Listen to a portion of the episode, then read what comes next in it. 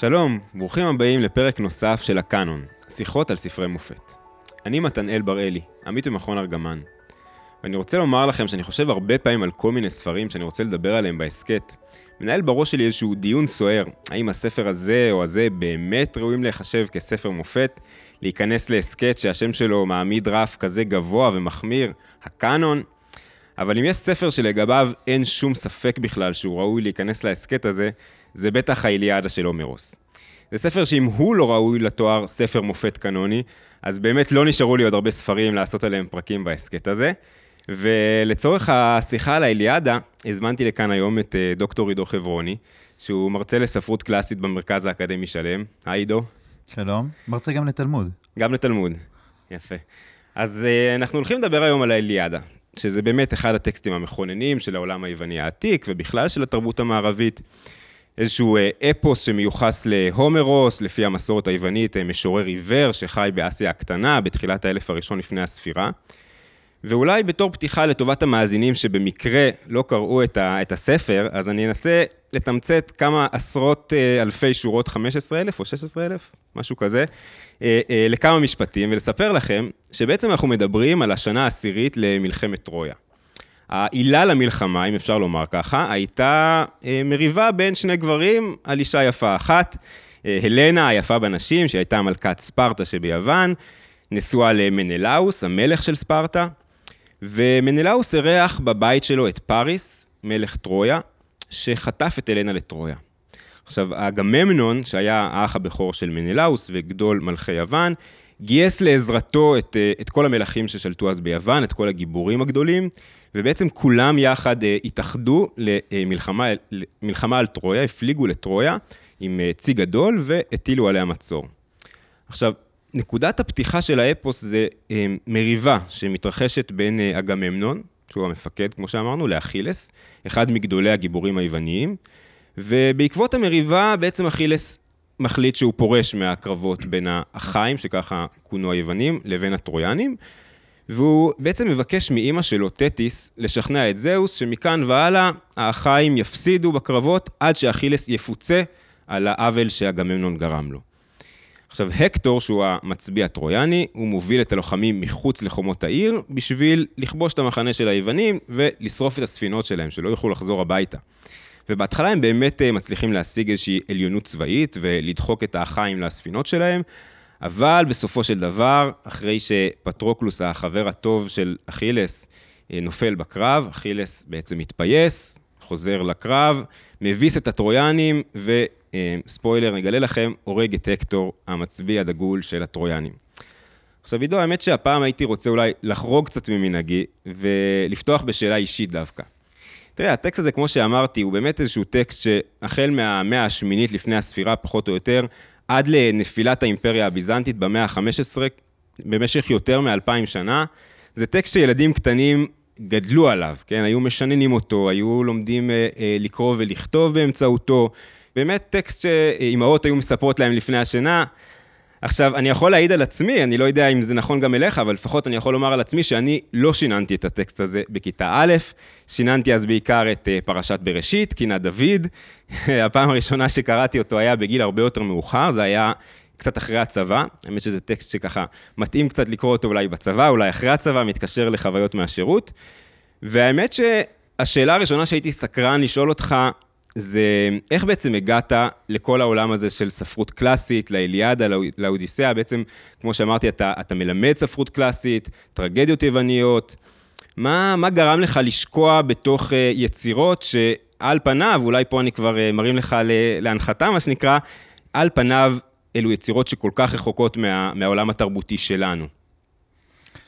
שאלה טובה, אה, אני גדלתי בקדומים, אבל ההורים שלי הם לא במקור מהציונות הדתית. אז כנראה שזה שמר איזה אופק, והסיפור הוא סיפור מאוד מעניין. אבא שלי שעלה לארץ אה, מהודו אה, בגיל שנה עם ההורים שלו, למעברות, לנס ציונה, ובסוף ההורים שלו הגיעו למצפה רמון. אה, כשהוא היה בתיכון, ופה הוא צריך להסביר ולא אני, אה, הוא התעניין נורא בהשכלה כללית, והוא עשה מנוי על אנציקלופדיה תרבות. Mm-hmm. לא יודע אם אתה מכיר את זה אפילו, כי זה משהו שפעם ישב ליד אה, כתבי ביאליק. אני יודע איך זה נראה מבחוץ. בדיוק, כמו ספר האגדה שהיה כמעט בכל בית, הייתה אנציקלופדיה תרבות. עם השנים הבנתי שזו אנציקלופדיה איטלקית בעצם, שיצאה כמו איזה ניסיון לשקם אולי אפילו את הכבוד של אה, איטליה אחרי המלחמה. Mm-hmm. ולכן יש בה דגש מאוד גדול על אה, תרבות איטלקית, רומאית, דהיינו יוונית, כמו שהם ניסו לצייר אותה. ובכל שבת היינו קוראים באנציקלופדיה. וואלה. הפרקים הגיאוגרפיים למשל, והכלכליים פחות עניינו אותי, אבל היו הרבה מאוד פרקים על מיתולוגיה. ועל האלים. ויש לי תמונה, כמובן שיש לי עד היום את ה... לא את שלנו המקורית, את זה אחי לקח, אבל השגתי עם השנים אה, את האנציקלופדיה, אה, והיא עדיין אצלי, ויש לה ציורים מרהיבי עין, והציור של הפנתיאון, אה, דהיינו משפחת האלים השולטת באולימפוס, הציתה את הדמיון שלי מגיל מאוד מאוד צעיר. וכל הידע שלי, הרבה מאוד שנים על מיתולוגיה, נשאב משם, כי כמוך, מה ששיננתי בבית ספר היה שירת דבורה. אה, ולא מיתולוגיה יוונית.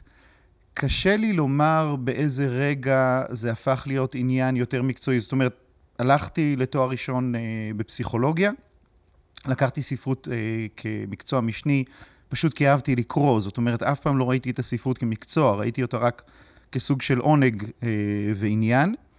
ובמהלך התואר הראשון הבנתי שזה נושא שמעניין אותי, אבל שוב, ההתמחות שלי הייתה בכלל בתלמוד. ספרות חז"ל. ספרות חז"ל זה ההתמחות הרשמית האקדמית שלי. למרות שגם אותה אתה קורא כסוג של מיתוס.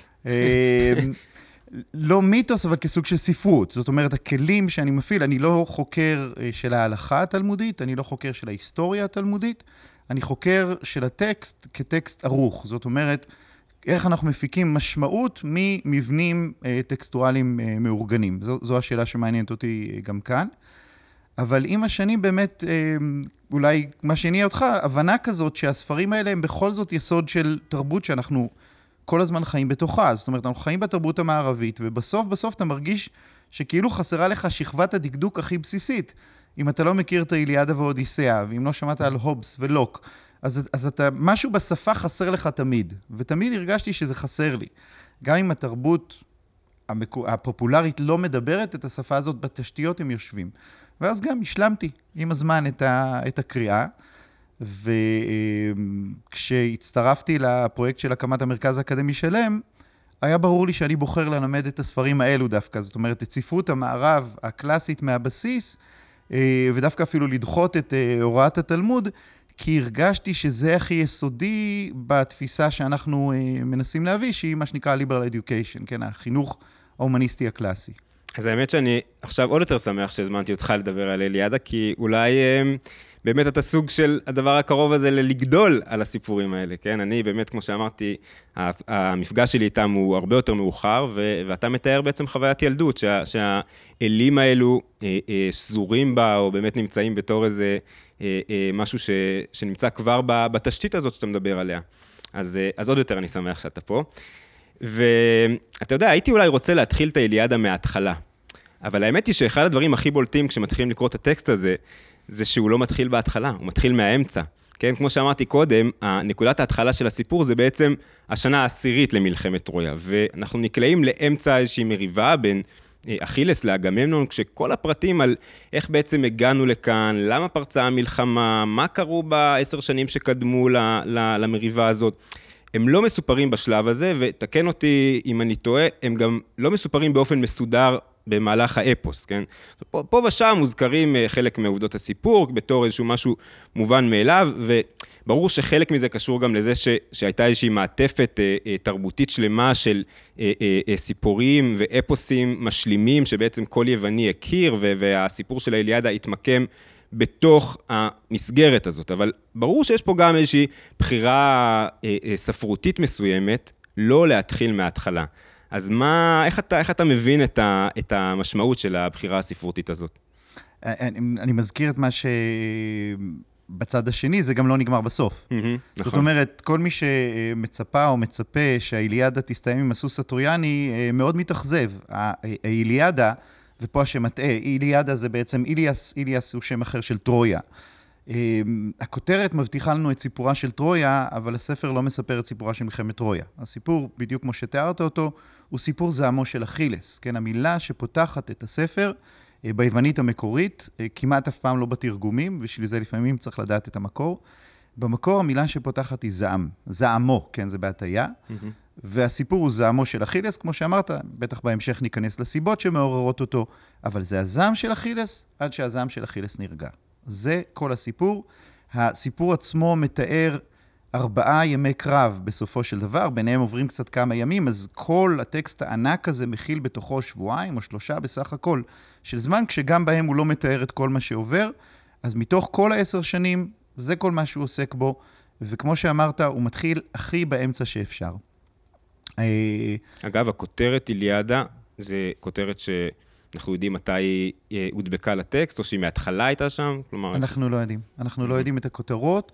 מה שאנחנו כן יודעים זה שהחלוקה לספרים 24 באופן לא מפתיע, היא חלוקה מאוחרת, אה, וזה מאותה סיבה כנראה שהתנ"ך מחולק ל-24, זה המספר של אותיות האלף-בית, זה מספר שימושי, צריך לזכור שהספר אף פעם, לפחות במקור, לא הועבר מרגע שהוא עלה על כתב, כן? אה, אה, הוא חולק ל-24 מגילות, mm-hmm. כי זה פשוט נוח יותר לאחסן, אה, ולכן הוא מחולק היום לפרקים שהם לא תמיד ב-100% הפרקים שכאילו המחבר, אם היה ובדיוק מי היה, חשב עליהם. אז גם החלוקה וגם הכותרות של השירים, בעצם לכל שיר יש כותרת. הכותרות הן ממש נוראיות, mm-hmm. אני תמיד אומר, אני מזכיר לסטודנטים שלי שלא להתייחס לכותרות. הכותרות mm-hmm. הן מאוד מאוחרות, הן קונבנציה מאוחרת שהמתרגמים הכניסו באיזשהו שלב. השם של הספר הרבה יותר עתיק, אבל שוב, אני לא יודע ממתי, אה, ולא הוצמד לו לדעתי בדיוק מספיק אה, גדול. זאת אומרת, זה היה צריך להיות, כמו שיש לנו את האודיסאה, הספר הבא, אה, זה היה צריך להיות האכיליאדה. זאת אומרת, זה סיפורו של אכילס. Mm-hmm. בעצם על זה, לטעמי, אני חושב הספר מספר כמובן, שדרך זה הוא בוחן הרבה מאוד שאלות שקשורות לגבריות ולמלחמה, שבאות לידי ביטוי מאוד מוקצן בטרויה. אבל האיש שעומד לאורך כל הסיפור במרכז הוא כמובן אכילס. ואם לחזור להתחלה או לאמצע? אה, התחלתי מהאמצע. כי ככה, אמ, הכינוי שמלמדים אותנו אה, אחרי זה, אורציוס אה, נותן לזה, הוא קורא לזה in medias res, זאת אומרת להתחיל מהאמצע, והוא מביא את זה כדוגמה לאיכות ספרותית. הוא אומר, למה לבזבז זמן על כל ההקדמות, וזה הוליד את זה וזה הוליד את זה, כי אני בכוונה מצטט את התנ"ך, כי הוא הדוגמה הכי מובהקת לצד השני. שמתחילה מבראשית. בדיוק, מההתחלה. אה, בואו נתחיל מהאמצע, בואו נתחיל מהרגע שזה מתחיל להיות מעניין, או מהרגע שאני רוצה, אני אשאל את זה יותר במושגים שלי, מהרגע שבו אני כסופר רוצה לבחון. אני כסופר, ופה זה עוד מקום להבחנה חשובה מאוד, ההבחנה האריסטוטלית, אני כסופר אני לא היסטוריון. היסטוריון הוא משועבד למה שהיה. וסופר, כמו שאומר אריסטו, הוא הרבה יותר פילוסופי מהיסטוריון, מכיוון שהוא חוקר שאלות של מה שצריך להיות. זאת אומרת, הוא בוחן עקרונות, עקרונות אנושיים, עקרונות חברתיים, עקרונות פוליטיים, אה, מה שהוא בוחר, ולכן אין צורך לבזבז את הזמן על כל מה שהיה עד עכשיו, אלא רק את המידע ההכרחי, ובואו נקפוץ ישר לתוך הסיפור, כי עכשיו יש לי שאלה שאני בוחן אותה. במובן הזה האיליאדה הוא נפלא, כי הוא ישר מכניס אותי לוויכוח, הוא מציב את אגממנון מול אכילס, ומכאן הוא מפתח שאלה מסוימת שהוא רוצה אה, לשאול. אני רק אזכיר את הביטוי השני, שהוא אומר, הוא קורא לזה אב אובו, זאת אומרת מהביצה. זו דרך אחרת לספר סיפורים, ככה התנ"ך פותח. מה שיפה במקרה הזה, שהמטאפורה של מין הביצה היא גם לא מטאפורית במקרה הזה, כי הלנה היפה, שהיא הקזוס בלי, כן, היא העילה למלחמה, בעצם לפי הסיפור היווני, היא נולדה מתוך ביצה. Mm-hmm. כי זהוס אה, התחזה לברבור ושכב עם אימא שלה, וכשברבור שוכב עם אישה, כנראה שיוצאת ביצה בסוף, ומזה נולדה אלנה, ולכן כשהוא אומר אב אובו, הכוונה מהביצה, מהרגע שבו נולדה אלנה, בעצם מתחיל להתגלגל, המרעום הופעל, זאת אומרת, לא המרעום, הפתיל השעיה שלנו התחיל לפעול, ולכן הוא אומר, היה אפשר לספר אב אובו, אבל אה, הומרוס בחר עם מידיאס רס, וכך צריך להיות. אז, אבל בעצם עולה שהנקודה שה, המרכזית, כמו שאמרת קודם, הנושא המרכזי מונח כבר בהתחלה. כלומר, אם זאת הנקודה שאותה רוצה לבחון, אז אנחנו ממילא מבינים שהמוקד פה הוא באמת זעמו של אכילס, שאיתו פותחת היצירה. שוב, אה, זה הזמן הנכון אולי לפתוח את הפתיחה ולקרוא אותה. אה, אנחנו קוראים בתרגום של אה, שבתאי. כמו שאמרתי, שוב, התחביר העברי לא מאפשר לפתוח את הספר בזעם, ולכן הפתיחות הן אה, שונות, כל אה, מתרגם בוחר אחרת, אבל אם אני אקרא לפחות השורה הראשונה, ב, ב, לפחות לפי הסדר של המקור, אז זה צריך להיות זעמו שירי אלה של בן פלאוס, אכילס, שגרמה, כאן אני חוזר לתרגום, שגרמה אינספור ייסורים לאחיים, השליכה אל האדס, האדס הוא כמובן, כן, השאול, בהמונים נפשות רבות כוח של גיבורים, ואת גופותיהם הפקירה כטרף לכלבים ולכל העופות. אוקיי? זה, זו הפתיחה. הפתיחה היא, הוא, יש פה פנייה למוזה, כן? invocation, הערעור של הכוח האלוהי, שזה גם חשוב, זה נמצא פה בפתיחה, וזה אומר בעצם שהמידע הוא מידע אובייקטיבי, כן, כמובן בתוך הז'אנר, אבל המידע הוא לא מידע אישי, הוא לא המחשבות של המשורר, המשורר לא אומר לנו מי הוא, כן, הכינוי הומרוס, כמו שהזכרת, הוא השערה מאוחרת. יש פה משורר, אבל משורר לא חשוב. המוזה, שהיא אלוהית, דוברת מגרונו, ולכן מספקת מידע אובייקטיבי על מה שהיה, והמידע שהוא מבקש לשמוע עליו, התיאור שהוא רוצה לשמוע, הוא באמת המריבה. אני רוצה לפתוח במריבה ובזעם. שזה באמת רגע מאוד מעניין, כי המשורר הוא זה שפותח את היצירה, אבל הוא פונה בעצם אל המוזה ומבקש שהיא תשיר דרכו. כלומר, תחילת היצירה של המשורר היא באמצעות הפנייה אל המוזה, שהיא תשורר דרכו בעצם, אם אני מבין נכון. כי המשורר לא חשוב. זאת אומרת, המשורר הוא בסך הכל ערוץ אה, לידע והמשורר לא קיים. זאת אומרת, אנחנו נגיד הרבה פעמים הומרוס אומר, אבל בעצם מבחינת הקונבנציה של איך שזה מובא אלינו, זה אה, במושגים, אה, אה, כן, יהודיים, זו נבואה. זו נבואה לעבר, כן, אבל זה מידע.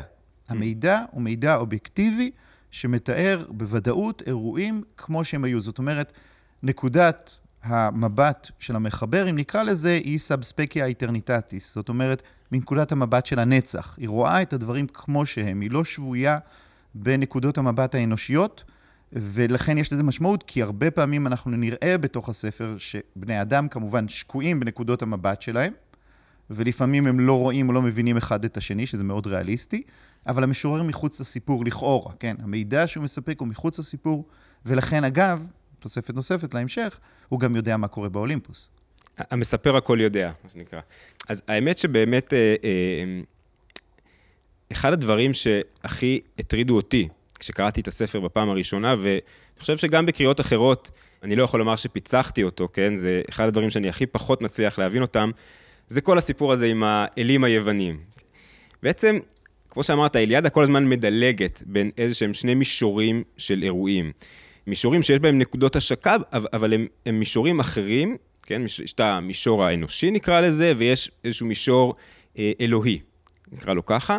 כן, יש איזשהו מישור אנושי שבו אנחנו באמת אה, פוגשים דמויות שעל פניו הן דמויות אנושיות, או לפחות חצי אנושיות, יש שהם גיבורים שהם חצי אלים, אבל הן דמויות שנלחמות, משוחחות, יש להן תשוקות, יש להן רגשות, הם נעלבים, הם בוכים, אה, הם נלחמים, ויש איזשהו מישור אלוהי שבו אנחנו רואים את האלים, שחלק מהם תומכים באחיים וחלק מהם תומכים בטרויאנים, ויש את זהוס שהוא נמצא באיזשהו מין אה, אה, מעמד גבוה יותר, משקיף על, על כולם מלמעלה, לפעמים נותן לזה להתערב, לפעמים נותן לזה להתערב, אה, ובאמת הם, זה לא מישורים נפרדים, כלומר, הם כל הזמן מתערבים בסיפור. כל אל מנסה להוליך את הקרב לכיוון שלו, להשפיע על התוצאות שלו, פתאום אה, לחטוף את הגיבור בדיוק ברגע שבו הוא עומד להפסיד אה, אה, בדו-קרב, הם אה, מחדירים איזשהם רגשות אה, לתוך ליבות בני האדם, נותנים להם אומץ פתאום, או גורמים להם לברוח, מניעים אותם לאיזושהי פעולה. אה, והאלים האלו, קראתי לזה מקודם מישור אלוהי, אבל אני חושב שזו הגדרה שהיא היא, היא, היא לא מדויקת, או היא, או היא קצת מטעה. כי הם לא אלים במובן המונותאיסטי, כן? אנחנו שקועים אה, עד לשד עצמותינו בחשיבה מונותאיסטית, אבל זה, זה אלים מסוג אחר לגמרי, כן? הם יושבים באולימפוס, כמו שהזכרת, בהר הקדוש, הם אוכלים בסעודות מפוארות, מאזינים לשירים, מקיימים יחסי מין, רבים בינם לבין עצמם. הם בעצם מתוארים, הייתי אומר, כמעט כמו בני אדם, עם, עם תשוקות, עם רגשות, עם חולשות מסוימות אפילו, הייתי אומר. גם השיוך המונותאיסטי בין אלים למוסריות, כן? האלו הוא מקור המוסר, הוא מקור הטוב, זה שיוך שלחלוטין לא שייך פה, כן? אנחנו רואים אותם עושים מעשים שאנחנו היינו מגדירים אותם כמעשים אה, לא מוסריים, לא צודקים, אה, ובעצם מה, מה שזה מעלה, לפחות אצלי את השאלה, זה מה, מה בעצם הופך אותם לאלים? מה מבדיל אותם מבני האדם? הם, הם הרי גם לא ממש כל יכולים, שזה גם איזשהו תואר שאנחנו מצמידים לאל המונותאיסטי. כמו שאמרתי, הם לא קשורים בהכרח למוסר או לצדק. הנקודה זה שהם לא בני תמותה, אבל אם, אם אני אולי אשאל את זה בצורה פרובוקטיבית, כן? אז מי בכלל צריך אלים כאלו? אוקיי, okay, זה...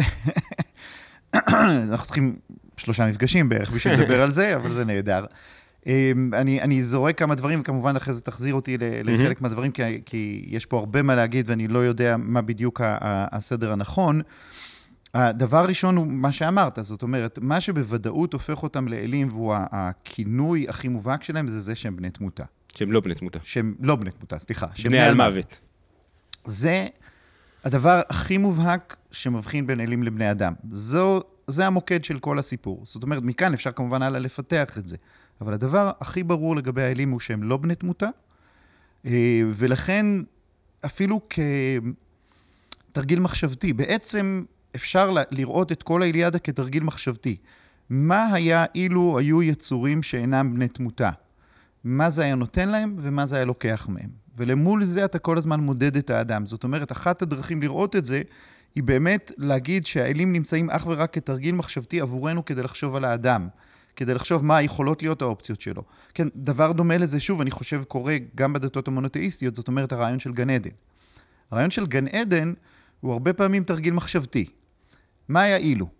זאת אומרת, הוא תמיד נמצא שם, מקנן לנו, נכון, באחורי המוח שלנו, הרעיון שיכול להיות שהעולם הזה יכול להיות אחרת. זאת אומרת, איש מאיתנו לא חווה כנראה באמת את העולם הזה כגן עדן, תמיד חווינו את העולם כמקום שיש בו כאב ומוות, אבל אנחנו יכולים לחשוב עליו כמקום שאין בו את כל הדברים האלה. מה היה אילו? אז זה דרך אחת, זו דרך אחת לחשוב על זה. אני זורק שגם בתנ"ך יש לנו ספר אחד שעושה דברים דומים, וזה כמובן ספר איוב, שהוא טרגדיה יוונית. Hmm. אה, וברור שהוא זר ומוזר אה, בתוך הטקסט המקראי. אה, זה מפעיל את חז"ל כמובן, ועל זה נאמרו הדברים המפורשים, אילולא הדבר כתוב, אי אפשר לאומרו, כאדם שמסיתים אותו וניסת, כן, על אלוהים, שהשטן מפתה אותו, אבל זה הספר היחיד שנותן לנו מבט אל תוך הפמליה האלוהית, והוא רואה בו התגוששות של כוחות, ומה שנראה אפילו קצת כמו מאבקי כבוד. אה, ולכן הוא מאוד מסובך. אה, מבחינה תיאולוגית הספר הזה, כי האדם משלם מחיר על איזשהו משחק של הכוחות האלוהיים.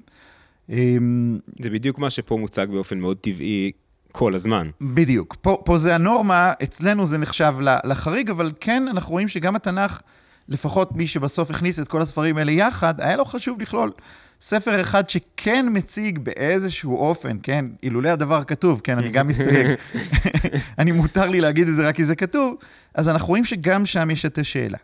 ועכשיו אני קופץ לגמרי לצד השני, שזה נקודת המבט שלי, אה, למה צריך כאלה אלים, כמו ששאלת.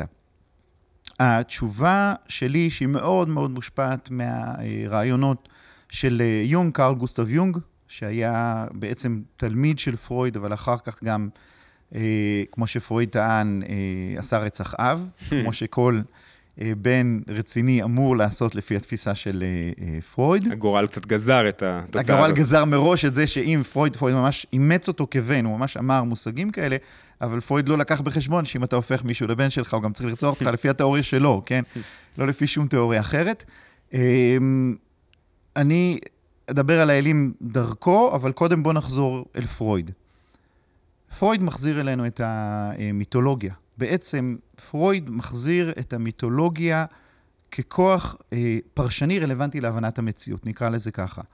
העולם האירופאי לא הפסיק להתעניין במיתולוגיה, כן, כל מוזיאון שתיכנס אליו באירופה, אה, תראה עשרות סצנות אה, מתוך המיתולוגיה, אבל הרבה פעמים זה נראה יותר כמו שעשוע, כמו יופי, אסתטיקה, אולי כמה רעיונות, אבל זה די ברור שזה לא תפיסת עולם, כן, העולם הוא נוצרי, הנצרות נותנת את המערך המארגן, וגם מהרנסאנס, כן, עם איזושהי לאט לאט התרחקות מהדת כעיקרון המארגן היחיד, העקרונות היותר ברורים הם עקרונות פילוסופיים, אני מניח, מוסריים מכל מיני סוגים, ובאמת המיתולוגיה נראה, אני כן נותן פה איזו סקירה לא אחראית, כן, אבל המיתולוגיה נראה הופכת להיות יותר שעשוע. וגם איזשהו מושא למחקר מדעי, כלומר אה, היסטורי, פילולוגי, ארכיאולוגי, דברים מהסוג הזה. בדיוק, כי, כי ברגע שאתה פילולוג, זה לא משנה מה התוכן של הטקסט, אתה עושה עבודה פילולוגית, אבל... ככוח חי ורלוונטי לחיים, אני חושב שהיא לא, בוודאי לא באופן מובהק, היא לא תפסה מקום חשוב. פרויד, אה, ברגע שהוא מגלה את הגילויים המרעישים שלו מבחינתו, אה, שהעולם הוא לא רציונלי, לא נאור, ולא הולך לכיוון חיובי, כמו שהרבה אנשים אה, חשבו, וכמובן אחר כך מלחמת העולם הראשונה מאוד עזרה לו להתחזק בתפיסה הזו שלו. מחפש שפה. הוא זקוק לשפה כדי לדבר על זה. והספר הגדול שלו, פשר החלומות, יוצא ב-1899, אבל הוא מבקש על הכריכה יהיה כתוב 1900, כי הוא רוצה לבשר את המאה החדשה. מאוד מיתי מצידו. לגמרי, ופרויד היה במובן הזה מאוד מיתי. ועל המוטו שהוא נותן לספר, הוא בעצם לקוח מווירגיליוס, הוא אה, בלטינית, והוא אומר ככה, אם איני יכולה, וזה בלשון נקבה שזה נורא מעניין, אם איני יכולה אה, להזיז את העליונים, אני אפתח את השאול. הוא בעצם מצטט את יונה הרה, רעייתו של זהוס, שברגע של תסכול אה, בגלל בני אדם, היא לא מצליחה לשכנע את האלים לעבור לצד שלה, והיא הולכת לפתוח את השאול. וזה המוטו לח... לפשר החלומות. זאת אומרת, פרויד אומר במפורש, אגב, הוא לא נותן הפניה ביבליוגרפית לציטוט הזה, כי הוא יודע שכל ילד יודע מה כתוב שם בלטינית בפתיחה של הספר, זה ברור, כן, יש לנו צילום של המהדורה הראשונה, אין הפניה, לא צריך. פרויד אומר להם, חברים, אתם שקעתם ברעיון, ברעיונות הנאורים שלכם, אתם בטוחים בטוב של האדם, בשאיפה לטוב ובהשתלמות, כן, בזה שהעולם יהפוך להיות מקום יותר ויותר טוב ויותר מוסרי. אה, אני הולך לפתוח לכם את השאול. והוא פותח את השאול דרך החלומות, כן, ואומר, כל מה שחשבתם שהוא צודק וטוב ונכון, הוא לא הנטייה הטבעית של האדם. אה, וכשאני זקוק, הוא אומר, לשפה שמצד אחד עוסקת בעוצמות וכוחות שפעילים בעולם האדם, אבל הם לא מונותאיסטים, זאת אומרת, הם לא מוסריים, הדבר הכי זמין עבורי הוא כמובן המיתולוגיה.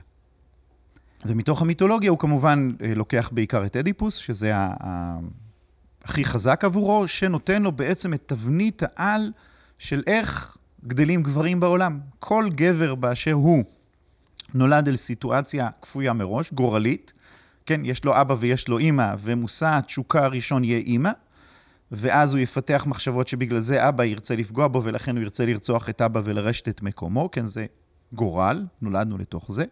אין אף אל טוב ומיטיב מאחורי כל הרעיון הזה כמובן, זו הנחה, כן, זו הנחה חילונית בעצם, אבל אה, יש פה כוחות.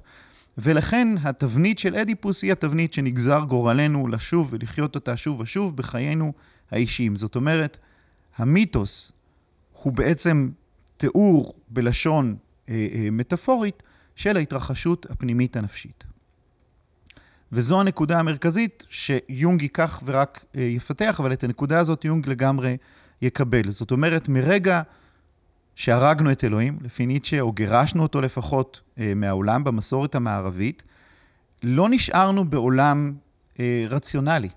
לא נשארנו בעולם שהמדע יכול להסביר אותו עד הסוף, או הפילוסופיה, או כל תפיסה מוסרית אחרת יכולה להסביר אותו עד הסוף, ויותר מזה, לא נשארנו בעולם שהמדע או הפילוסופיה יכולים לגאול אותנו מתוכו. כמו ששוב, הפרויקט של הנאורות אה, אה, חשב. אבל אנחנו כן עדיין זקוקים לאיזשהו משאב תרבותי חילופי. כלומר, אנחנו לא יכולים להישאר אילמים לחלוטין. היכולת שלנו לדבר היא רק מתוך איזה שהן תשתיות שעליהן התרבות שלנו יושבת. ככה, ככה בעצם אני מבין את מה שאתה אומר. בדיוק, לא יכולנו להתנתק מהם, כן? חלק מפרויקט הנאורות היה לבנות הכל על התבונה האנושית. אבל התבונה האנושית כנראה לא מצליחה להקיף את הכל, ולא מצליחה להסביר את הכל. ולכן אנחנו חוזרים לתשובות שניתנו על ידי בני אדם קדומים מאיתנו, שאולי באופן אינטואיטיבי, אולי לא מושכל כמונו, כן הבינו את מקומם של הכוחות הגדולים האלה שקיימים בעולם, ונארגן אותם. קל מאוד להסביר את זה דרך פרויד. אמ, אני חושב ששוב, קשה לחלוק על העובדה אה, שהמיניות שוכנת בתוכנו, אבל היא לא שלנו. העוצמות המיניות ששוכנות בכל אחת ואחד מאיתנו, אה, בעיקר בגברים, אם אנחנו פרוידיאנים, הם לא שלנו, זאת אומרת, הם לא מגויסים לטובתנו באופן מובהק. קודם כל, עצם הגירוי המיני, אין לי שליטה על מתי הוא יתעורר או לא יתעורר, הוא מתעורר מעצמו, והוא תובע ממני משהו. כן, אני יכול או לא יכול לרסן אותו, לנתב אותו, אבל ברור שהתבונה שלי שמארגנת אותו, ותפיסות העולם שלי, שאומרות לי, את זה אתה יכול לעשות עם היצר שלך ואת זה אתה לא יכול לעשות עם היצר שלך, הן משניות לעצם קיומו של היצר. כלומר, במובן הזה, אם אני רגע שנייה חוזר לאליאדה, ככה אתה תבין את אפרודיטה, אלא את האהבה שפתאום מתערבת ומטה את הגיבור לכיוון כזה או אחר, זה בעצם איזשהו שיקוף להתעוררות מינית, נקרא לזה, או התעוררות של תאווה, של תשוקה, שהיום נקרא לזה התעוררות, אבל בעצם מה מונע מאיתנו לתאר את זה כאפרודיטה שמסיתה אותנו לכאן או לשם? נכון, מה מונע אותנו, ויותר מזה, זה נותן לי שפה לדבר על זה. זאת אומרת, כמו שהזכרת מקודם, אה, אחד הצרכים הכי עמוקים של האדם הוא לארגן את העולם. ועבור ארגון העולם אנחנו משתמשים בשפה שלנו, ואנחנו בונים סיפורים. אנחנו בונים מה שהיום אוהבים לקרוא נרטיבים, אני לא אוהב את המילה הזאת, כי היא עברה הוזלה. אנחנו בונים ממש תפיסות עולם, אנחנו מארגנים את העולם, אנחנו לוקחים את החוויות, אנחנו מופצצים, כן? החושים שלנו מפציצים אותנו במידע.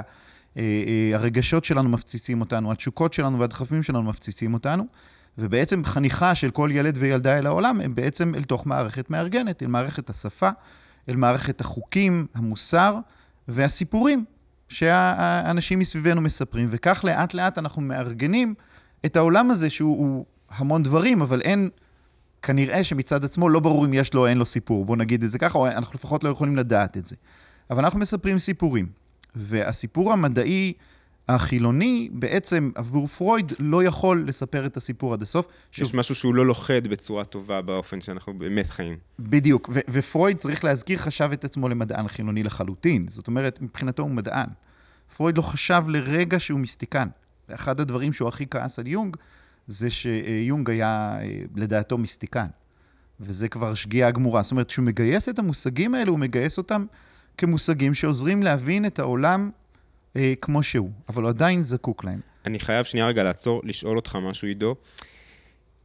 אמרתי מקודם שיש לנו בעצם שני תיאורים שונים לאותה תופעה, בסדר? בן אדם, אה, אה, יש לו איזושהי, נניח, אה, משיכה מינית לאיזושהי בחורה שהוא רואה ברחוב, ואתה יכול לומר שהתעוררה בו תשוקה, אתה יכול לומר שאפרודיטה הסיטה אותו אל עבר אותה בחורה. ו, ומה שאמרתי מקודם זה שבעצם אלו תיאורים שקולים, כלומר הם שניהם מספרים את אותו סיפור.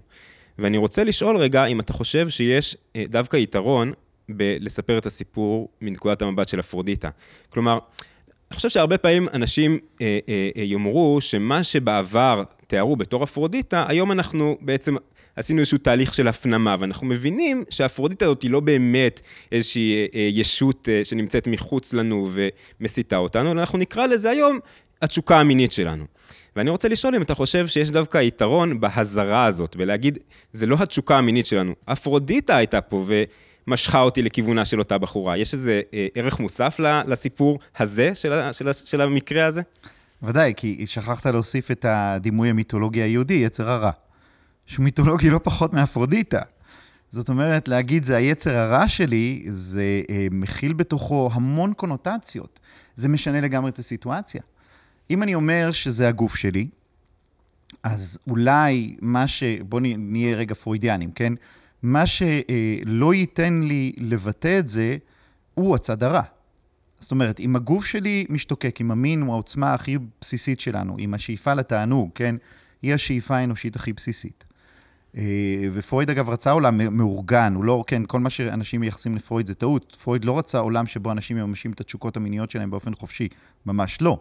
הוא רצה עולם מאורגן, אבל הוא רק הזכיר לנו, לפי ההנחה שלו, כן, אם היצר הוא באמת מקורו מן הגוף, ואז הוא מותמר איכשהו לאנרגיה נפשית, שפרויד אף פעם לא ידע להסביר את המעבר, אבל מבחינתו, המקור של האנרגיה הוא תמיד גופני. שוב, הוא מדען. הנפש איננה דבר מיסטי בעולם הפרוידיאני, לא מנותקת מהגוף בשום צורה, אז מה שירסן את הצורך הזה הוא תמיד הנבל. זאת אומרת, מה שהוא קרא לו סופר אגו, שזה הפנמה של המוסר החברתי, בתוך הדרמה האישית של כל אחת ואחד בעצם זה הנבל. זה הפוך לחלוטין מהתפיסה המונותאיסטית הדתית וגם מתפיסות מוסר פילוסופיות. זאת אומרת, האדם לא שואף לעשות רע, הוא שואף להגשים ולהתענג, גם כמובן על חשבון אחרים. והחברה, בצדק, צריכה בעצם לסרס אותו במידה מסוימת. זה מציב תבנית מאוד שונה מאשר אם אני אומר זה היצר הרע. Hmm. למשל. זה, אני משתמש בזה כי אני מניח שהרבה מהמאזינים יבינו יותר. ברגע שאני אומר יצר רע, אני מכניס את זה לקונטקסט דתי קודם כל, ב', אני אומר, הראשוני יותר הוא לכאורה, או לפחות מה שאני מחויב לו יותר, הוא האלוהי, הוא הצורך לעשות טוב, והיצר הרע הוא דווקא המפריע, כן, שאור שבעיסה. הוא הדבר שמפריע לי לעשות את רצון אבי שבשמיים. שיניתי את כל מערך היחסים, גם אם הגירוי המיני אותו גירוי מיני, כן, אין פה, גם אם אין מחלוקת על העובדות בין הפרוידיאני לבין היהודי המאמין במקרה הזה. המסגרת הפרשנית משתנה. ו... והיא משנה לחלוטין את כל הדרך שבה אני אתמודד עם זה. ואפרודיטה היא סיפור נוסף, שלישי.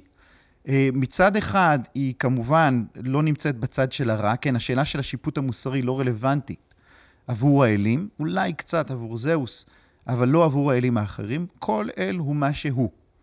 אה, ולכן הוא עוצמה לגיטימית, נכונה, והוא גם עוצמה שאי אפשר להתכחש לה. זאת אומרת, אי אפשר ואסור להתכחש לאפרודיטה. יש אה, טרגדיה נפלאה, היפוליטוס, על גבר שרוצה להתנזר מינית. וכמובן שאפרודיטה תיכנס בו, כי זה עלבון לאל, אה, אה, להתעלם ממנה. אבל היא... גם לכאורה אי אפשר לשלוט באלים. לא, אי אפשר לשלוט באלים, אפשר לנהל איתם משא ומתן מחושב. אפשר לחיות עם האלים. וזה בעצם העולם שעליו מדברת האיליאדה. אז אם באמת אני, אני מחזיר אותנו רגע לאיליאדה, אה, ו- ולשאלה שלי על, ה- על האלים ההומרים, אז הקריאה שאתה מציע, אם אני אנסה לנסח אותה באמת ברוח אה, אה, פרוידיאנית, ולא לא פיתחת את, את הסיפור של יונג, אבל, אבל אני, אני מניח שלשם זה הולך, זה בעצם אה, אה, להבין את האלים האלו כאיזשהם, אה, נאמר את זה בשפה לגמרי פסיכולוגית, כוחות נפשיים, כדרך להתבונן על היחס בין החיים לבין אותם כוחות נפשיים, ובעצם כל אל הוא איזשהו ייצוג לאותו, לאותו כוח, לאותה נטייה, לאותה תשוקה, שעכשיו השאלה היא איך אנחנו מתמודדים איתה, איפה היא מופיעה, איפה היא נעלמת, למה דווקא ברגע הזה היא הופיעה, מה גרם לה ללכת, כלומר, כל הדרמה בין האדם לבין האלים בעצם אה, אה, מתורגמת בקריאה שלך אה, אה, לדרמה פסיכולוגית פנימית בנטיות נפש שונות, נקרא לזה. כן, נדגיש רק שזה כמובן הדרך שבה יונג יסביר אותה, וכי היא מתקבלת על דעתנו. צריך לזכור שאנשים שחיים באיליאדה עושים מה שיונג קרא לו השלכה. זאת אומרת, הם, אין להם חוויה של הדברים האלה כקורים בנפש, יש להם חוויה של הדברים האלה כקורים בחוץ. זה צריך לזכור את זה. עבורם בחוויה שלהם האלים הם ישויות ממשיות. כאן אני חוזר למשהו שאמרת אה, מקודם, הם כמובן לא כמו האל המונותאיסטי, כי הם חלק מהעולם.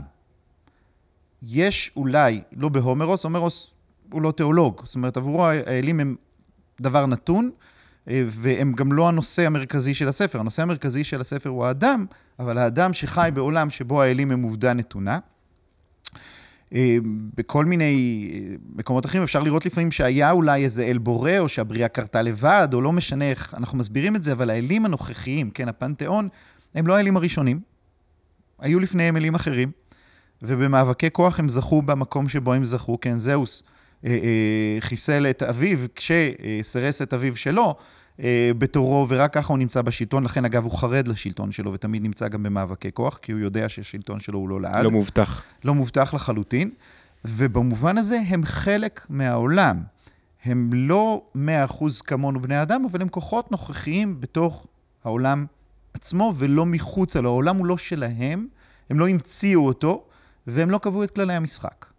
הם, מאוד מחוי... אימננטים בתוך העולם, שזה באמת אחד הדברים ש... אני חושב, אחד הגורמים שמקשים להבין, כי אתה רגיל לחשוב על אלים בתור משהו טרנסצנדנטי קודם כל. אה, אולי אפילו במקרא הזה לא לגמרי נמצא ככה, אבל בטח מאז הרמב"ם אנחנו חושבים ככה, על, ה, על הדיכוטומיה המוחלטת בין האל לבין העולם, ואז השאלה היא איך הוא, איך, איך אפשרית נבואה, איך אפשרית השגחה, מה המשמעות של תפילה, כל הסיפור הזה שכל כל ה, כל הבעיות האלה שנולדות מהצורך להבחין את האל בצורה מאוד מאוד מובחנת מהעולם, ופה האלים נמצאים בעולם בצורה מאוד טבעית כחלק מהעולם שאותו אנחנו מכירים. כלומר, יש הר שקוראים לו אולימפוס, הם עושים את מה שאנחנו מכירים שבני אדם עושים, או שיצורים עושים, אה, ובמובן הזה הם באמת אה, מאוד מעורבים בעולם, האלים האלו. הם מצוי בתוך העולם, והם פותרים לנו גם כמובן בעיה אחרת של התאודיציה, כמובן, כן, של הרוע. ברגע שאנחנו מונותאיסטים, גם עם האל בתוך העולם, כן? אנחנו אה, בבעיה קשה עם הרוע. אנחנו חייבים לפרש את הרוע ולשאול את השאלה המפורסמת, כמובן, מה אלוהים רוצה ממני? כן, כשקורה לי אה, דבר רע. ששוב, גם הם ישאלו מה האל רוצה ממני, אבל קודם כל יצטרכו לזהות מי זה האל, והם לא יוכלו, אין להם, אין להם בעיה של תאודיציה, אין להם בעיה של אה, רוע, מכיוון שאין להם תפיסה של רוע. אין להם עולם של שחור ולבן. יש להם עולם מוסרי, דרך אגב, וזה מחזיר אותנו להנחת יסוד שאם יש אלים, אז אם יש אלים, הם לא צריכים להיות מוסריים. אבל אנחנו, בני אדם, כן צריכים להיות מוסריים. בגלל שאנחנו מוגבלים, בגלל שאנחנו סופיים, אנחנו כן חייבים לארגן את מערכת הכוחות בינינו. כי אם אל, ויש אלים קצת שנפצעים אפילו פה בקרבות, או אל מפסיד במאבק מול אל אחר, לא קרה כלום, בעוד אלף שנה מערך הכוחות ישתנה ויתאזן לטובתו, אז בסוף, האלים בסוף מגיבים לכל דבר בחיוך. המאפיין הכי חזק של האלים זה שהם ממלאים את פיהם צחוק רוב הזמן, אה, במשתאות ובשעשוע, אבל האדם לא. האדם הוא טרגי, האלים הם קומדיה. כלומר, נקודת המבט של הנצח גורמת לנו דווקא לצחוק ולא לבכות. לגמרי, כי הכל בסוף משתנה. כן.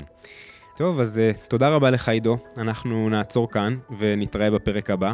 תודה לכם המאזינים שהייתם איתנו עד עכשיו. בפרק הבא נמשיך לדבר על האליאדה, ונעבור לדבר על בני האדם והגיבורים ההומרים. תודה רבה לאלקנה שעורך את ההסכת בכישרון גדול. ההסכת זמין בכל אפליקציות ההסכתים המובילות. נתראה בפרק הבא.